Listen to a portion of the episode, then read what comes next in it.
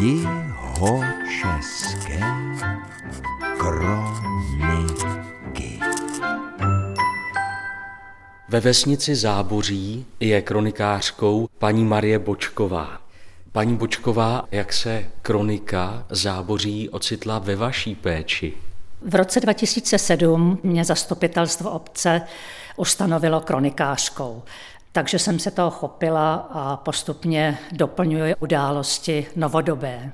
Chtěla bych také zmínit mé předchůdce, kronikáře, kteří zapisovali události do místní kroniky. K nejstarším patří pan Čejka, to byl učitel z Holašovic, který doplňoval své zápisy do kroniky také krásnými perokresbami.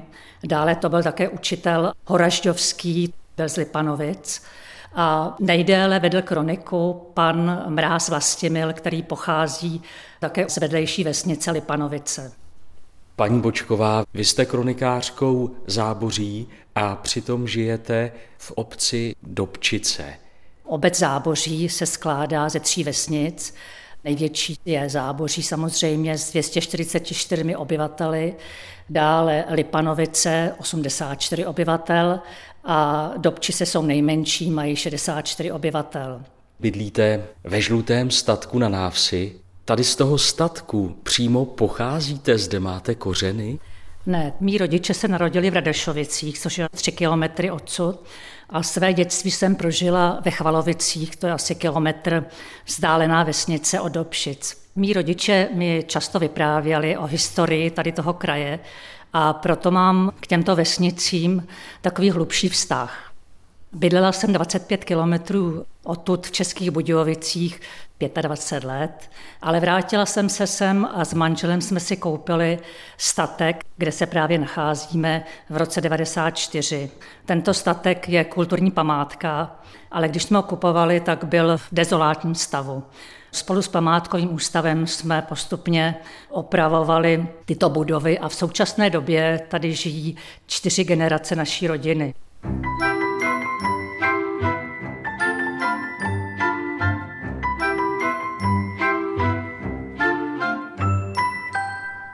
Uchvátila mě vaše starobylá náves už na fotografiích. Když to teď vidím ve skutečnosti, domy se statky ve stylu selského baroka. Opravdu nádhera. Jak jako kronikářka vidíte do hloubky historie vaší vsi?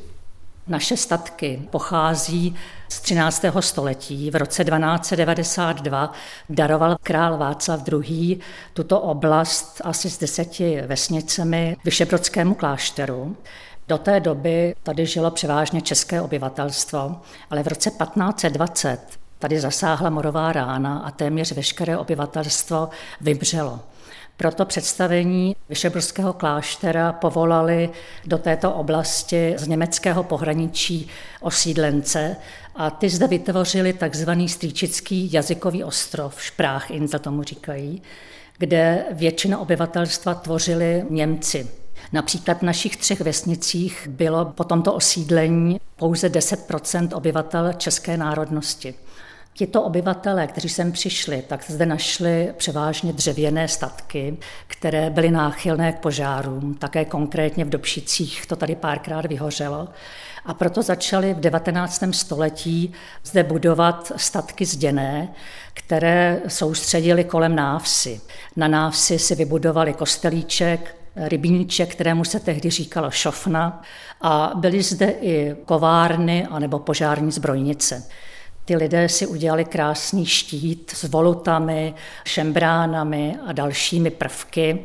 Každý ten statek měl jinou barvu a uvnitř toho statku byl navršen hnůj a po stranách byly soustředěny domácí zvířata ve chlévech. Pamatuju si, když jsem byl na návštěvě u jedné své kamarádky, že do chléva chodili jenom přes chodbu z té obytné části, aby nemuseli v zimě chodit přes ten dvůr. Ale měla to nevýhodu v tom, že to teda značně zavánělo a i tam bylo velké množství much. Vzadu potom byla umístěna velká stodola, kde skladovali seno, slámu a podobně. A za stodolou se nacházel velký ovocný sad. I dneska, když užíváme tyto statky, tak prostě jsme překvapeni, s jakou praktičností, ale i s jakou láskou budovali tyto naši předchůdci své statky, aby v nich dobře žili. Když ten sedlák předal to hospodaření svému synovi, tak se přestěhoval do Vejminku a ti mladí se o něj starali. My se snažíme také v těch vesnicích trošku napodobit tento styl, a je tu hodně lidí, kteří se starají o své rodiče nebo prarodiče a nedávají je třeba do těch seniorských domů, takže oni pečují.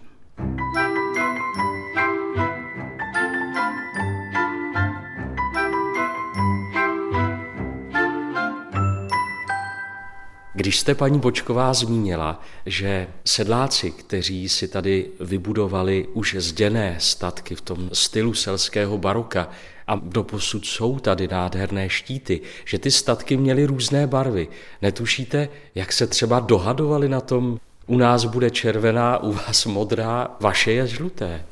Věděli by to asi památkáři, ale myslím si, že se vždycky nějak rozumně domluvili, protože se museli domlouvat i na jiných věcech, jako bylo hospodaření na těch polích, přejezdy přes ty remísky a podobně. Takže ty naši předci, i když se občas i poprali v hospodě, tak se nakonec nějak domluvili. A vaše žlutá, ta má opodstatnění právě v tom 19. století.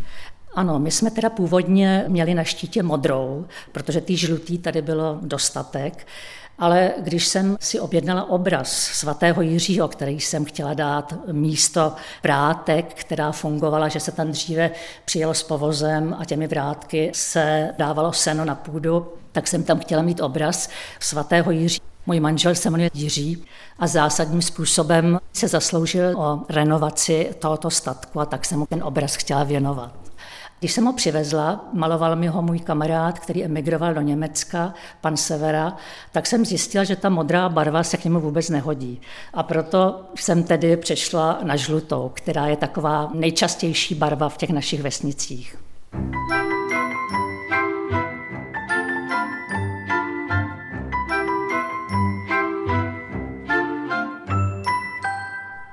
Bočková, jak se využívaly zdejší statky v Záboří a v okolních vsích, i u vás v Dobčicích, kde bydlíte, v období socialismu? Dříve, abych trošku se vrátila, tak po odsunu Němců zde byly vlastně konfiskáty a postupně se sem přistěhovávali čeští občané z nitrozemí. Byly tu také dvě rodiny volinských Čechů, a ty dostávali kromě toho statku taky maximálně 13 hektarů. Ovšem v rámci kolektivizace bylo postupně založeno jednotné zemědělské družstvo, kterému se moc nedařilo v hospodaření. Postupně přešlo do státních statků a poslední podnik tu byl plemenářský podnik z Netolic té době ty zemědělské podniky tady využívaly ty opuštěné statky, kde budovali kravíny, vepříny, byly tady také skladiště hnojiv. Častým provozem té zemědělské činnosti se ty statky devastovaly. V 70. a 80. letech postupně ten plemenářský podnik tady budoval po okrajích moderní už kravíny a vepříny, a různé traktorové stanice, takže se ten život postupně zlepšoval a ty pracovní podmínky.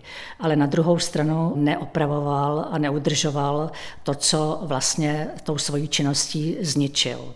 Ty opravy, ta údržba, to přišlo až po sametové revoluci po roce 1989. A hlavně ty opuštěné statky si kupovali chalupáři. Velkým přínosem pro naše vesnice byli tzv. chalupáři, kteří zde v 70. 80. letech kupovali opuštěné usedlosti a začali je opravovat a dávali celý statek do pořádku. Jejich zásluhou prostě vypadají ty vesnice tak, jak dneska vypadají. To byl taky motiv pro ostatní, i ty stále bydlící obyvatele, aby si své statky zrenovovali. Jestli víte, paní Bočková, v jakém poměru jsou tady obyvatelé, co by sedláci v současnosti a pak obyvatelé jiných profesí?